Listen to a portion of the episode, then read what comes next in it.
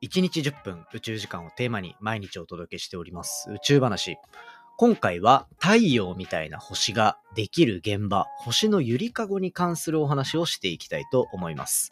なかなか身近ではないが、天文の中ではかなり面白い分野になっているので、こちらをピックアップしていくとともに、今、日本中で話題の宇宙開発といえば、H3 ロケットの打ち上げですね。このあたりのお話もしていきたいと思っておりますので、ぜひ最後までお付き合いください。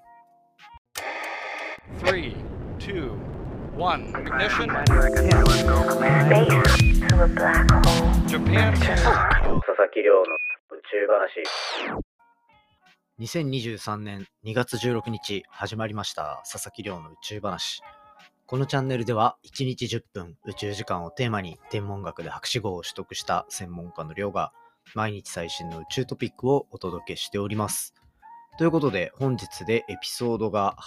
859かを迎えるというところになっておりましてですね、まあ、今日紹介していくのは、星のゆりかご。まあ、簡単に言うと星がたくさん生まれる場所ですね。ここをかき乱す不思議な天体、こちらについて紹介していきたいと思います。今日は結構がっつり天文っぽい話というか、まあ、星が生まれる場所、太陽とか、そういった自ら輝く恒星って呼ばれるやつですね。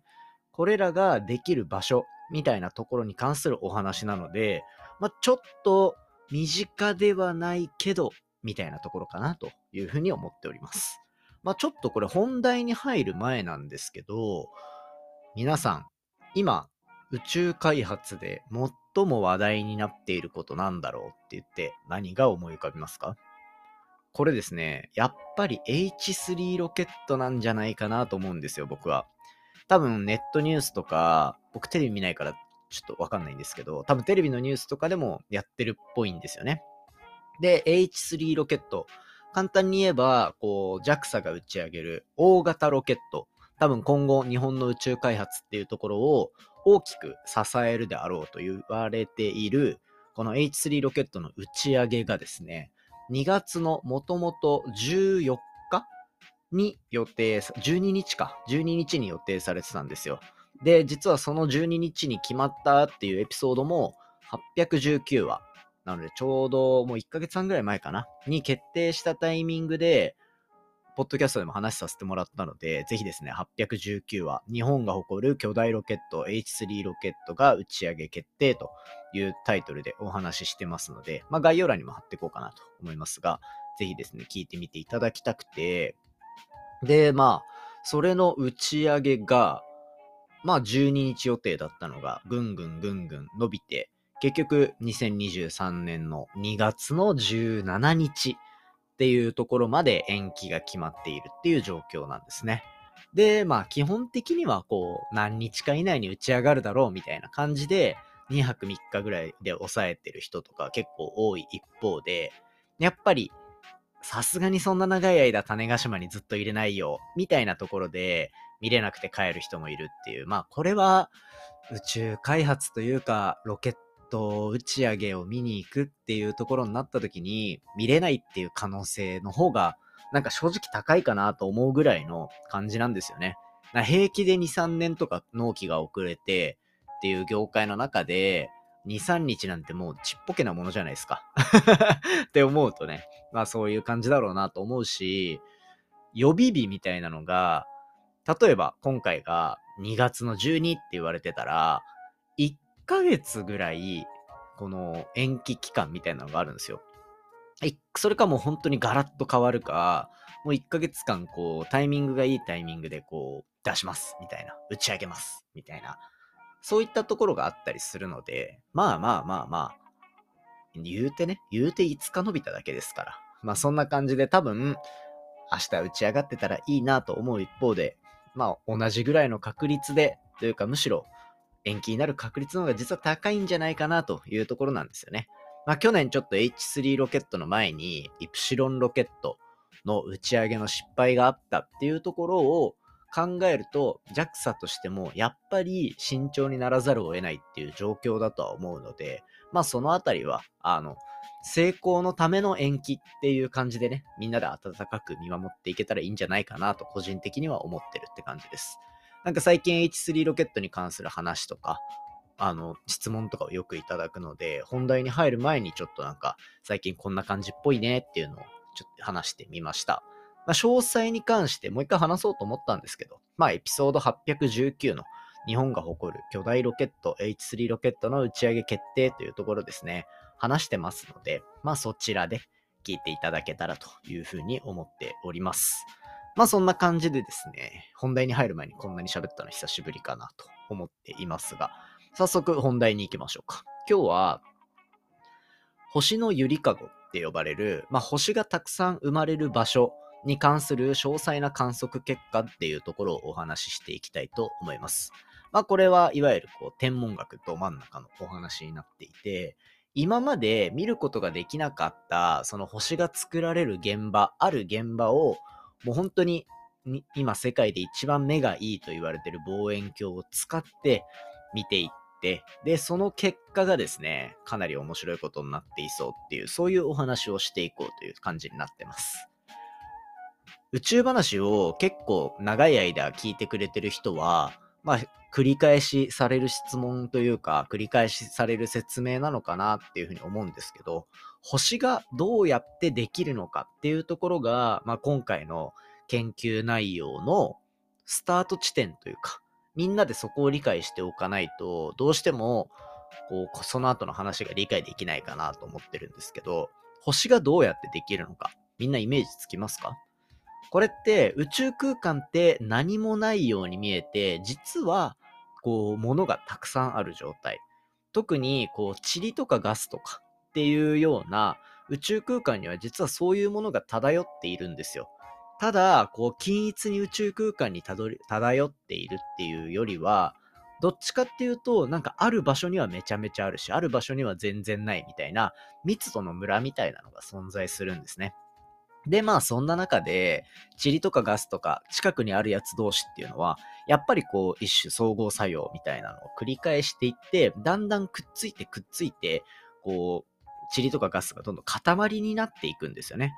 で、塊になっていくと、大きくなればなるほど、やっぱ周りのものをどんどん吸収しやすくなるみたいな、昔あったあの塊魂っていうプレステのゲームがあるんですけど、まあ多分あんまり知る人いないのかな。僕はめっちゃ好きでめっちゃやってたんですけど、小学校の時に。まあそんな感じでどんどんどんどんなんか物をかき集めていくみたいな。そういえばあのゲームもなんか最終的に星作ってたなって今話しながら思いましたね。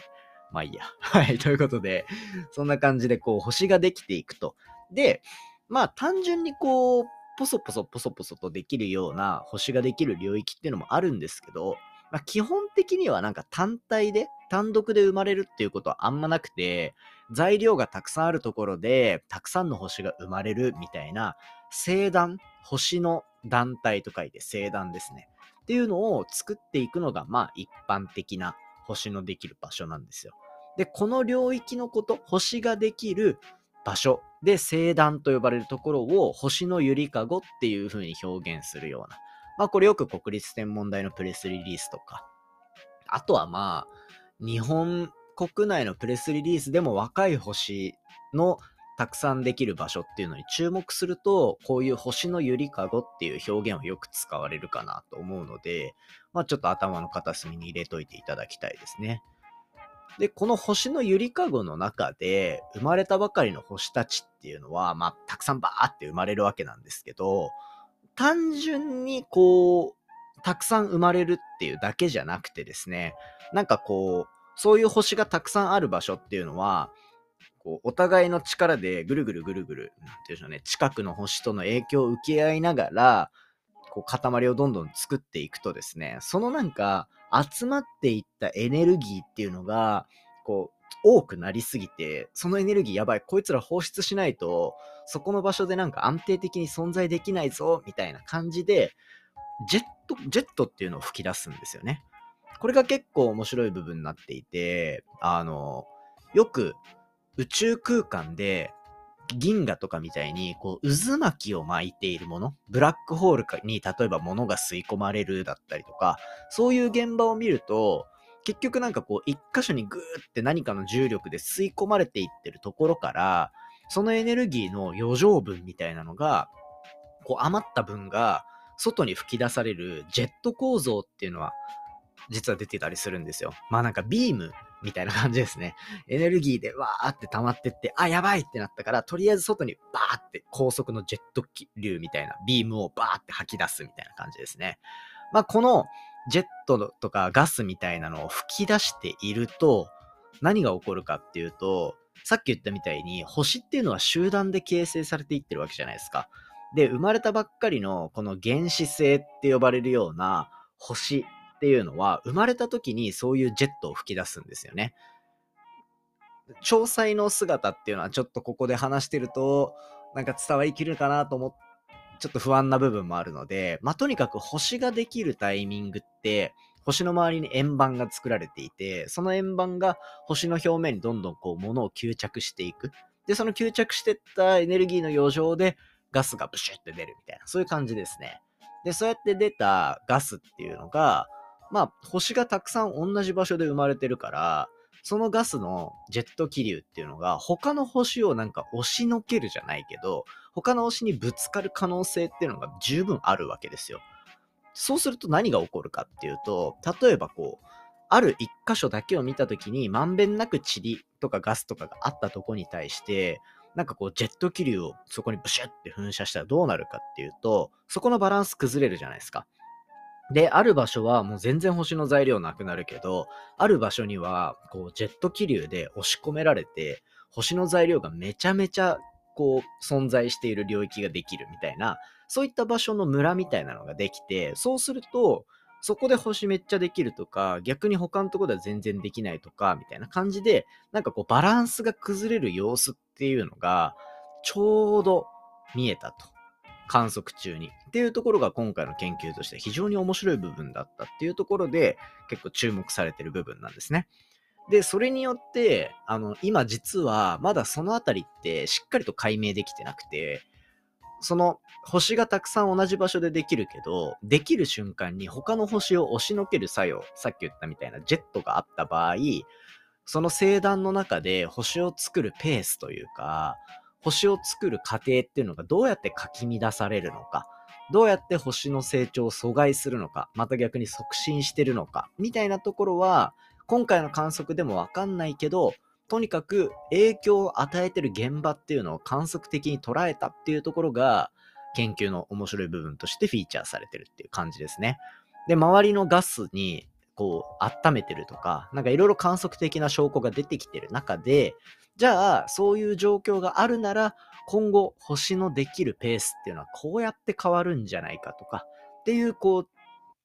次の研究とかにどんどんつながりそうな結構面白い分野かなと思うので、とにかく今回は宇宙話聞いてるみんなにですね、こう、なんでしょう、星のゆりかごっていう場所だったり、星が生まれる時に産声を上げるかのように、周りの星を吐き散らすようなジェットを噴射するだったり、それによってバランスが崩れるだったりっていう、結構こう天文学的スケールだけど、割と直感的につかみやすい部分っていうのを頭の中に入れといていただきたいなと思ってこんな話させていただきました。ということで今回は星が生まれる現場、星のゆりかごで起こるジェット噴射が一体周りの星にどういう影響を与えているのか、噛んじゃった。みたいな、そんな話をさせていただきました。序盤でなんか最近の話したので、今回は以上にしていきたいと思います。今回の話も面白いなと思ったら、お手元の Spotify アプリでフォロー、フォローボタンの下にある星マークですね。こちらからレビューいただけたら嬉しいです。番組の感想や宇宙に関する質問についても、Twitter のハッシュタグ宇宙話、または Spotify の Q&A コーナーからですね、じゃんじゃんお寄せいただければ番組の中でピックアップしていきたいと思っております。それではまた明日お会いしましょう。さようなら。